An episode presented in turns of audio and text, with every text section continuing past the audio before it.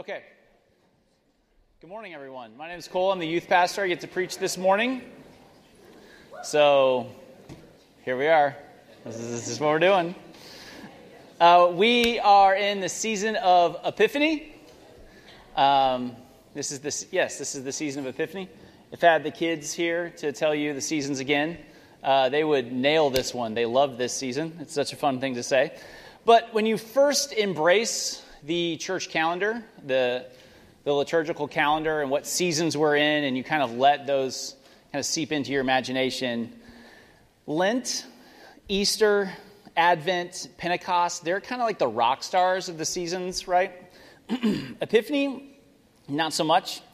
Uh, it's a little more of a nuanced season. It's one that I will tell you, um, I didn't know anything about the church calendar at all when I came to Redemption. Um, I mean, I, I, knew it existed, but I didn't really know it. Um, I still don't really know it, but I know at least enough to say I'm starting to really like Epiphany. Uh, epiphany means revelation, not that kind of revelation. Like, epiphany means like a revealing of something. That means this is the season we celebrate and create space, space for a fresh revelation amongst us. These revelations that we hope to know are something that has been true. This is key. There's something that has been true this whole time. We just couldn't see it before.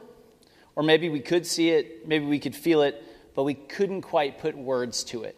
Okay, so it's a revelation that's been true this whole time. We just couldn't quite, you know, like put words to it. We couldn't quite say it, or maybe we were completely unconscious of it. I submit to you, if you want to practice during the season of Epiphany, that the art of putting words to these um, absurd and hidden aspects of our life together is called comedy. So, a practice would be watch some comedians this season and notice how they name things that have been true the whole time. You're just like, yeah, that's funny because it's like, you know, you get it.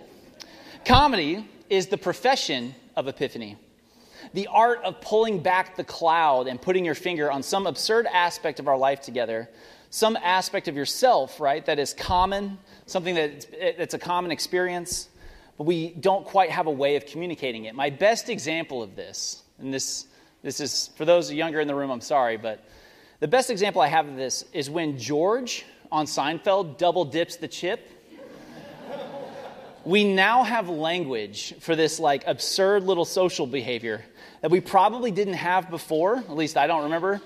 You go ahead and keep it up there. Go ahead and keep it up there. Yeah, I want to. Yeah, look at that. Because I love this scene where the guy comes up and is like, "You dipped the chip, you took a bite, and you dipped it again." It's great. It's great. Epiphany, revealing something that was true the whole time. We just couldn't say it, right? What an important practice in season. Just want to say, what an important practice in season. This is also kind of what therapy is about. So maybe that's a good practice during the season. Having someone outside your system help you see something that has been true the whole time, you just couldn't quite say it, or you needed help crafting the language. This is a season for education, for reading, for studying, for reflecting, for researching. This is a season for service and volunteering, journaling and writing. Epiphany is all of that. But here is why. Epiphany is the season where we work to invite a revelation of what God of, of who God is and who we are and what kind of world we're living in. And this morning we begin the text that's been given to us is Matthew chapter 2. So a quick setup, right? A quick setup before we begin reading the text. There are four gospels. Amen. That's our sermon. I'm just kidding. It's, a youth group joke. Uh, four books in the Bible that, these are four books in the Bible that directly reference and discuss the life, death, and resurrection of Jesus.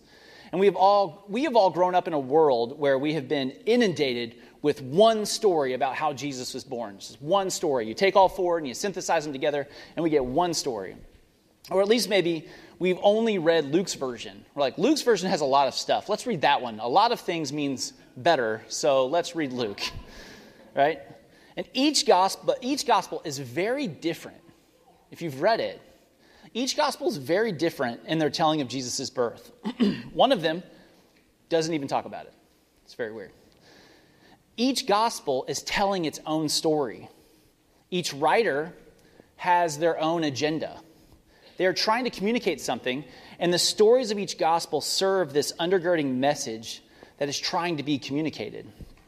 So in the West, we have horrible habits when reading the Gospels. We're, we're always asking, okay, what happened? What happened? What happened? But the Gospels themselves are often asking us, do you get it? Do you see the point? Do you see it? Do you get it? For instance, let's look at Matthew, where our text comes from, comes from this morning. Here's what Matthew doesn't have Matthew gives no details of how Joseph and Mary came to be in Bethlehem. The book opens, and they are just in Bethlehem. If an early church reader discovered Jesus by reading Matthew, they would have no idea about shepherds or the inn or anything like that. that, that if they just discovered Matthew, which is totally reasonable that they would just have read that at first, they wouldn't have known all that stuff. Here's the actual text. Here's like the section uh, of the actual text of what Matthew says about Jesus' birth. This is hilarious. Listen to this. When Joseph woke up, he did what the angel of the Lord had commanded him and took Mary home as his wife. But he did not consummate their marriage until she gave birth to a son, and he gave him the name Jesus.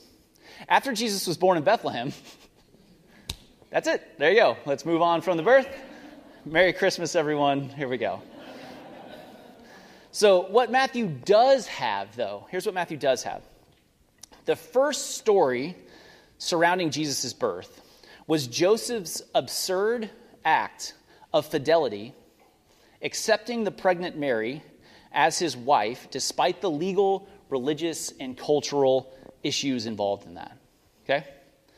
The story right after the birth of Jesus, right, is the story of the, of, of the acceptance of the Magi into the home of Mary and Joseph, despite the legal, religious, and cultural issues involved in that. Matthew 2 is the story of the Magi, and this is our story this morning. One more note on Matthew. I tricked you. One more note. Matthew 2 is the focus of a lot of biblical commentary. When you read the commentaries of Matthew, they spend a lot of time on it. And it, because it does seem to be this strange story, the story of the Magi is this strange story out of nowhere in the text. It, it has these weird echoes of Pharaoh and the murdering of the Jewish firstborns in Egypt. So, in other words, there's like a lot of meaning layered into Matthew 2. So, if you want to spend some time unpacking it, you can go all day, which is why they spend so much time on it. Uh, uh one, of the, one of the theologians says the beginning of Matthew contains in Matthew 2, it contains all the major movements of the rest of the book. To understand the Gospel of Matthew is to properly understand the story of the Magi. There's something about it that sets up chapter 3 and on. A story is an introduction to what, to, what the rest of the Gospel is going to be about. So, let's take a look at the story. Just kidding. Here are some characters before we read the story. I'm just going to keep dangling it back here, and it's going to it's going to be fun. Uh, here are the character introductions uh, before we read it. Let's talk about Herod for a second. Herod was a Roman client king of Judea, like a middle manager for Rome. The history of his legacy, Herod the Great, is polarizing. He's known for these colossal building projects uh, throughout Judea his expansion of the Second Temple in Jerusalem, the construction of the port Caesarea Maritima, the fortress of Masada, and the Herodium. And some view his legacy, it would be easy to look, view his legacy as like, oh, he's, a, he's the worst, he's terrible. But some people say, like, he built a bunch of stuff, and I don't know, Jerusalem kind of became an urban city. So some people say it was a success. Matthew does not seem to be a fan of Herod, considering how he's used in the story. Um, and so He's a complex figure, and we're going to go with Matthew's telling of it. So, the introduction to the Magi here uh, the Magi refers to a caravan of people, not like just like three. Uh, it's like three or more. We don't really know. Uh, the caravan came from, and this is kind of a fight, the overall majority of scholars say Persia. And throughout history, we have struggled to make sense of these characters that just show up on the scene we, we're like, Where, what's, what's going on with these, these people here? And the reason is that we in the West pretend that uh, politics and religion are separate. We pretend like they have nothing to do with each other. And in Persia, in this time, they had no such illusions. They didn't think this. So in Persia, Persia, the religious system and the political system each supported the other. They kind of propped each other up. Un- totally unlike today. Thank you. Good. Uh, uh, the Magi played this actual official hybrid role that was uh, like a political religious role. As a, it was kind of a linchpin to society. And there is this historical story, actually, that shows the power the Magi had in Persian society. Um, the Magi tried leading a revolt against the monarchy of Persia at one point in history. Why would they do this? This is going to sound familiar. Uh, much like Israel, who had their violent revolts against Roman expansion around the same time, Persia's leadership chose to cast their allegiance with Rome and allowed Rome to move in and begin oppressing the people and destroying their culture. And the agreement was uh, amongst the monarchy of Persia and Rome the current political religious system would stay intact and you could run your countries you see fit as long as you, one, helped with the expansion of Roman propaganda, paid taxes to Caesar, and kept peace by any means necessary. And the Magi weren't fans of this. So, that sets us up. Let's actually read the text. After Jesus was born in Bethlehem in Judea during the time of King Herod, Magi from the east came to Jerusalem and asked, Where is the one who has been born king of the Jews? We saw his star when it rose and have come to worship him. First note, real quick these wise men go to the current king in Jerusalem and ask to see the one who's been born king of the Jews. can we talk for a second if these are wise men, actually? Maybe we should just like. This feels like a giant strategic error on their part. The Magi are fam- they're familiar with the wisdom traditions of other regions. The Persians were, were an extremely curious culture. They were known for this. And they were looking for, they were looking for, you can assume, they were looking for a liberator from Roman occupation and corruption. Where's the one that's been born king of the Jews? This wasn't some sentimental trip, it was an alliance of mission. And Matthew is setting up his book to tell a story under the umbrella of deep turmoil in his world, and I think we can port that to ours as well. And some of the questions in play as we begin this story are when you are powerless to fix large scale corruption and division, what do you do? Right? Where do you go? Where do you find hope to live and work and play? These questions sit at the beginning of Epiphany and they sit at the beginning of Matthew. And this leads us to say then that Epiphany, there's something about Epiphany that's about hope. It's about searching for the revelation of hope in a world where you can go bankrupt trying to buy insulin. It's where we're trying to find the revelation of hope in a world where I have kids tell me they wear sneakers every day to school because it's better for running. You know why. Hope in the midst of an American church crisis where my students ask me, Cole, how can we be Christian and they also be Christian? And I say, that's a great question. I, I don't even know, I don't know what this even means anymore. And if we follow the logic of Epiphany, that means hope is located somewhere in the midst of us.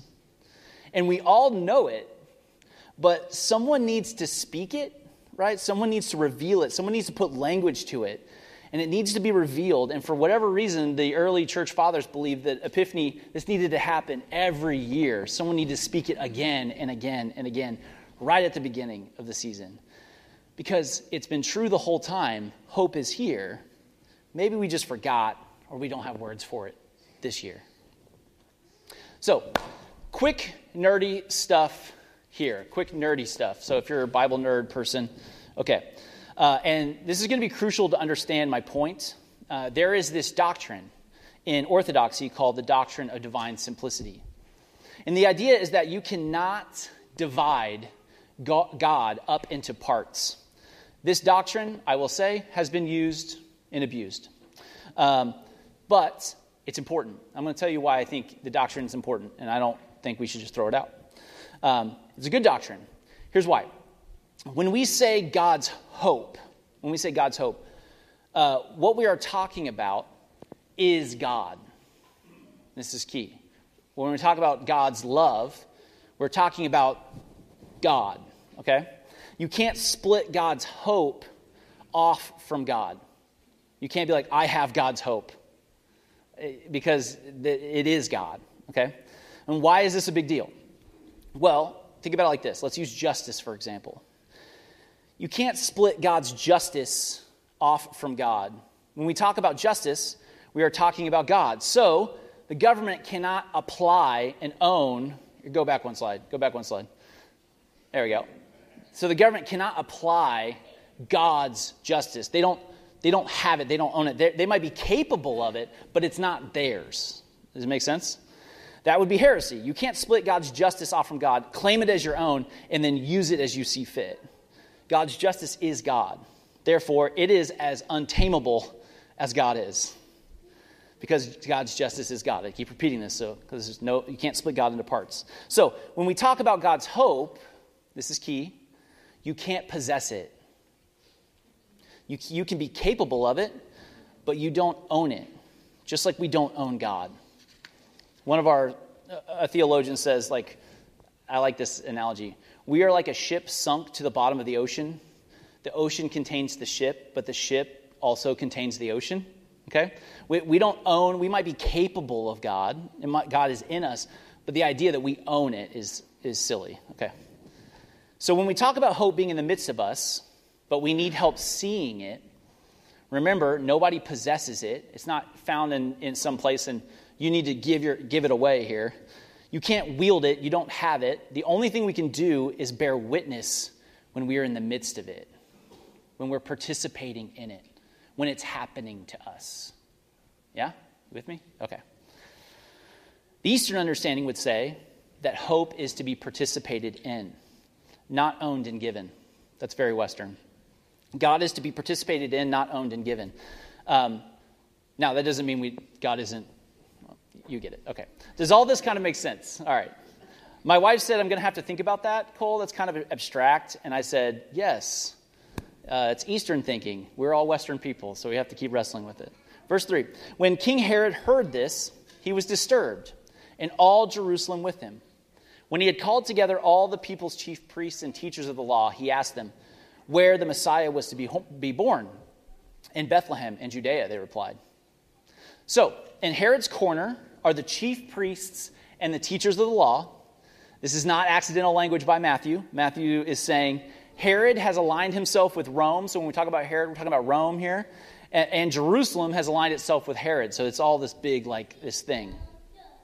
So, the Magi's question about a new king, when they come along and, and ask about a liberator, a bringer of hope, it's read as a threat to the entire financial, religious, and political system of Jerusalem and its, and its alliance with Rome. Okay? So this causes Herod to become disturbed. And I love that section. It says, and all Jerusalem with him. It's like he's a symbol of something. It's not just Herod. The hope is disturbing. It's great. Then Herod called the Magi secretly and found out from them the exact time the star had appeared. He sent them to Bethlehem and said, Go and search carefully for the child. As soon as you find him, report to me so that I may, may also may go and worship him. And we, of course, know this is a lie. Herod's not going to worship Jesus, he's looking to kill Jesus. And in many ways, this is more evidence to destroy our sentimental nativity scene of Jesus as Santa giving all the presents to boys and girls here. After they had heard the king, they went on their way and the star they had seen when it rose went ahead of them until it stopped over the place where the child was. When they saw the star, they, they, over, they were overjoyed. On coming to the house, they saw the child with his mother Mary. So Matthew is landing the plane for us this morning. You have this opening scene of political corruption and power moves, these large scale tensions and issues and you have the Magi asking about a prophecy of a liberator who would liberate the land and the people from the clutches of a corrupt religious and political system that was Rome Herod and Jerusalem. And the scene then rapidly de escalates to a house in Bethlehem. To a house. To a random family.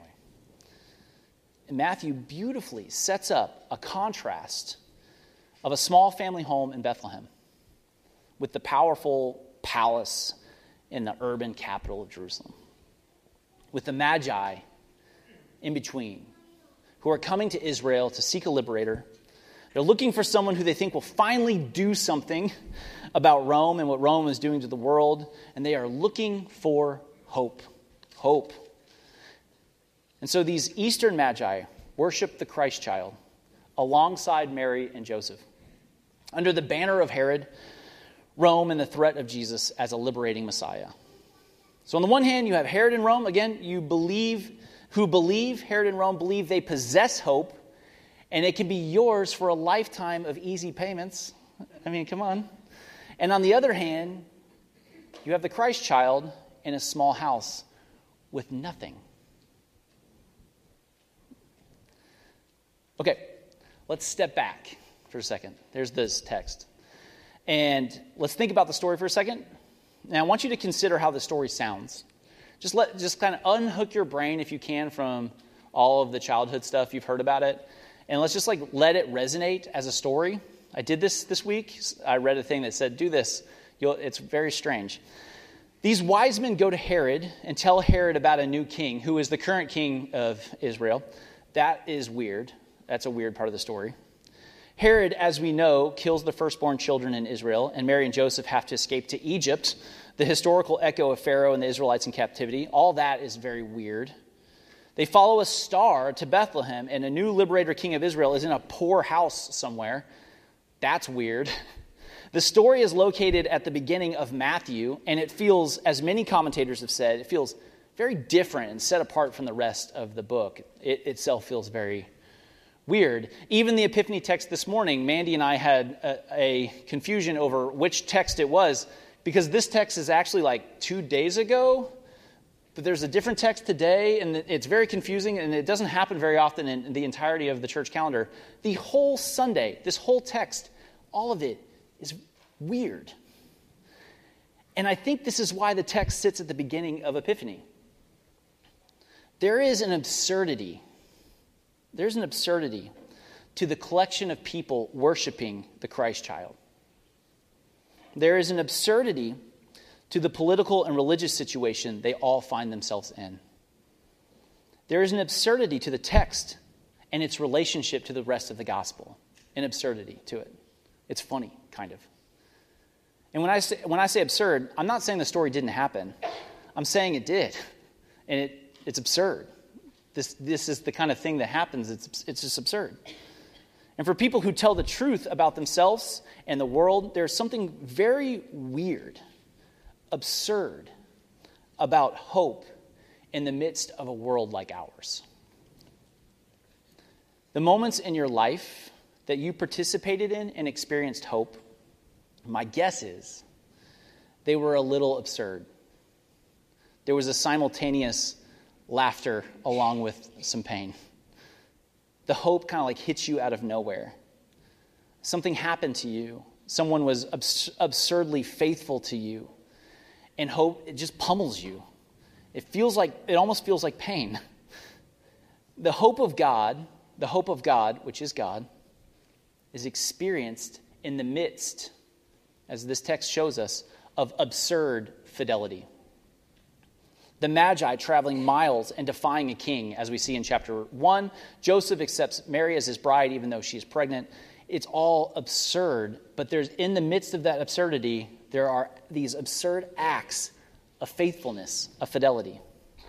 The hope of God is experienced in the midst of this. And let me be clear, not this is let me be clear, not great acts of giving your money, not great acts, not great and grand gestures of kindness and charity that's actually not what I'm talking about.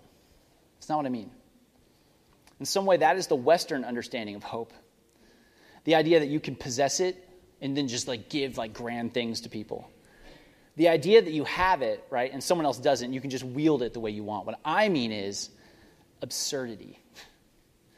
And this is why it's so hard to see hope in the midst of us. We don't own it, and it happens to us. And we just start smiling while simultaneously feeling pain. I've shared this story before. Um, I've shared it, it feels like a hundred times, um, but I don't care. It's like a foundational story for me, and it's, it's powerful to me. Um, my mom's side of the family is all from Kentucky, and I spent my summers running around the mountains in eastern Kentucky, um, making friends, getting into trouble, throwing rocks in the street.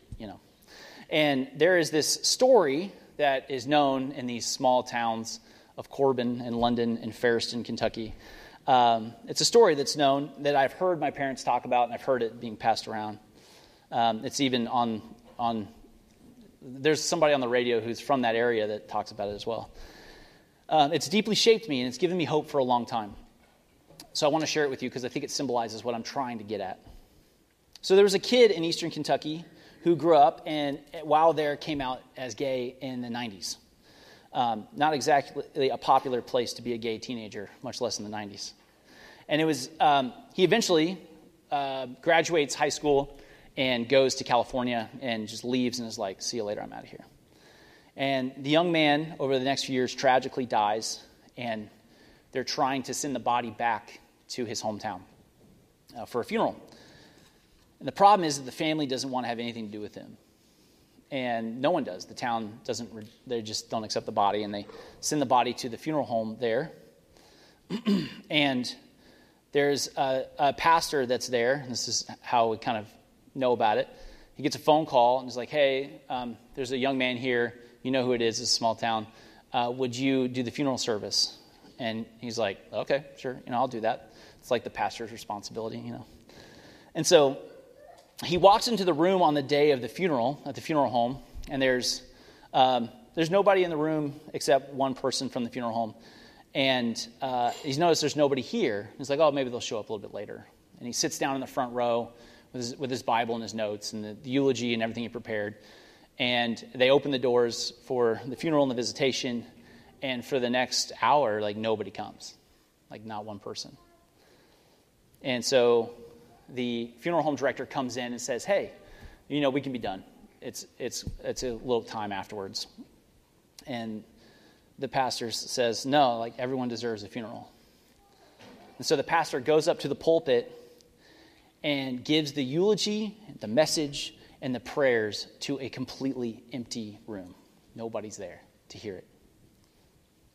And I don't know, there's something about that story every time that just fills me with like pain it also fills me with like this hope of a, like this absurd act of fidelity to a young man that no one would even have saw. The only reason it got out is because the funeral home director saw it. And this is the story of the Magi. This is what I think Matthew's trying to do at the beginning of this text. A story found at the beginning of Epiphany to remind us that hope is amongst us. And it is revealed to us through unexpected acts, uh, uh, unexpected and absurd acts of fidelity. One more story. Sitting in a room, uh, we, were, was, we were in this room, actually, sitting in a room. It was a random room. No, we were sitting in this room on a Sunday morning, and all of a sudden it started to. If those of you who are new here, this happened, so just, just it started to smell really bad in the room, like really, really bad in the room, and um, we don't know what's going on. Obviously, it smells horrible in here. Something's going on. And I walk around the back to this backside, and um, I open up the mechanical room, and coming up through the floor is exactly what you think it is. It's just, it's happening right here. And I think to myself, oh, I'm in charge of the building. This is, this is fun. And so I asked Marty, uh, Beth's, Beth's husband, uh, hey, like, hey, man, would you be willing to help me with this? And he's like, Are you kidding? I'm like, I don't know. Like, I don't know what to do here. And so uh, the plumber arrives, cleans it out, and it starts going back down. And we have to kind of like shovel it all back down into the drain after church. It's happening. Not a fun job. Not excited about this.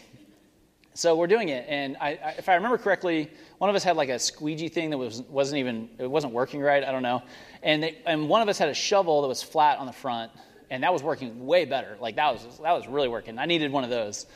And at this point, we had a kid, an eighth grade kid at the time from the neighborhood, all of a sudden pop his head into the back mechanical room, and it's like, "Hey Cole, what's up?" Whoa. I was like, "Hi, Jesus, what's up? How are you?" he's like, "What are you doing?" I'm like, "Oh, we're there's an accident at church." He's like, "I've got the thing. I've got the perfect thing," and he like goes home, and I'm like, "Well, I don't know what that's about." And then about uh, 10 minutes later, I, you know, I come out of the mechanical room trying to just catch my breath. And I look, and up over the hill comes this eighth grade kid on his bike with a shovel that's flat in the front, because I was talking about it. And his front tire's wobbling, and he's trying to hold it. And he's an, he's an eighth grade kid, and he comes and helps us shovel our crap. and it was, an, it was absurd. All of it was completely absurd. It was an absurd act of fidelity.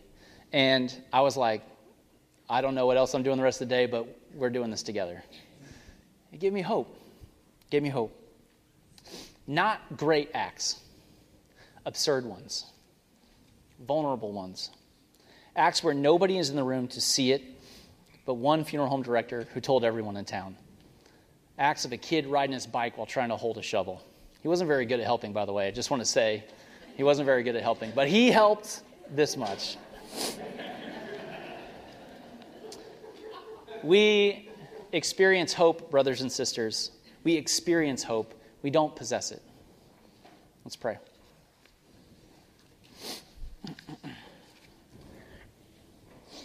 God, we thank you uh, for these words of Matthew 2. We thank you for the absurdity of the story and just um, those moments in our lives where, and honestly, it's just hard to talk about. those moments where we, for some reason, come alive in the midst of just chaos. And we just thank you for each other. I'm just so grateful for each other. I think about single moms who wrestled kids to be here today.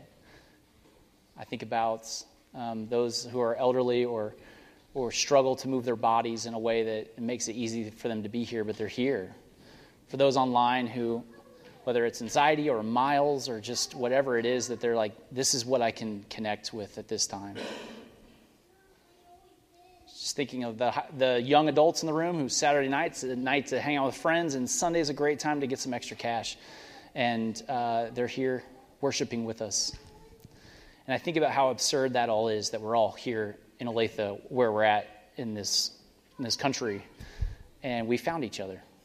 And God, I'm just grateful for that. We love you and we thank you in Jesus' name. Amen.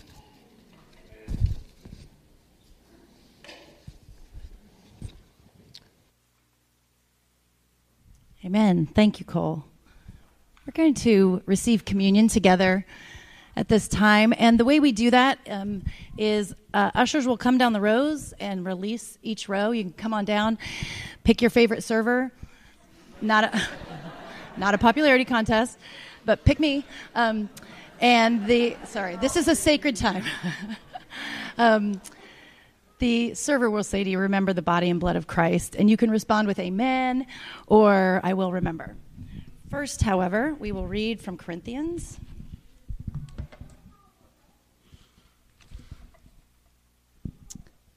For I received from the Lord what I also passed on to you. The Lord Jesus, on the night he was betrayed, took bread, and when he had given thanks, he broke it and said, This is my body, which is for you. Do this in remembrance of me. And in the same way, after supper, he took the cup, saying, This cup is new, my new covenant in my blood. Do this whenever you drink it in remembrance of me. Whenever you eat this bread, and drink this cup, you proclaim the Lord's death until he comes. Pray. Father this cup. May it be to us a spiritual food and drink and a means of your grace. As we receive it into our bodies, may we receive you once again. Come and live inside us and make us new from the inside out, and send us into the world to be salt and light so that so that those can taste and see that you are good, so all may know your goodness. We pray this in the name of the Father, the Son, and the Holy Spirit. Amen. Will you come?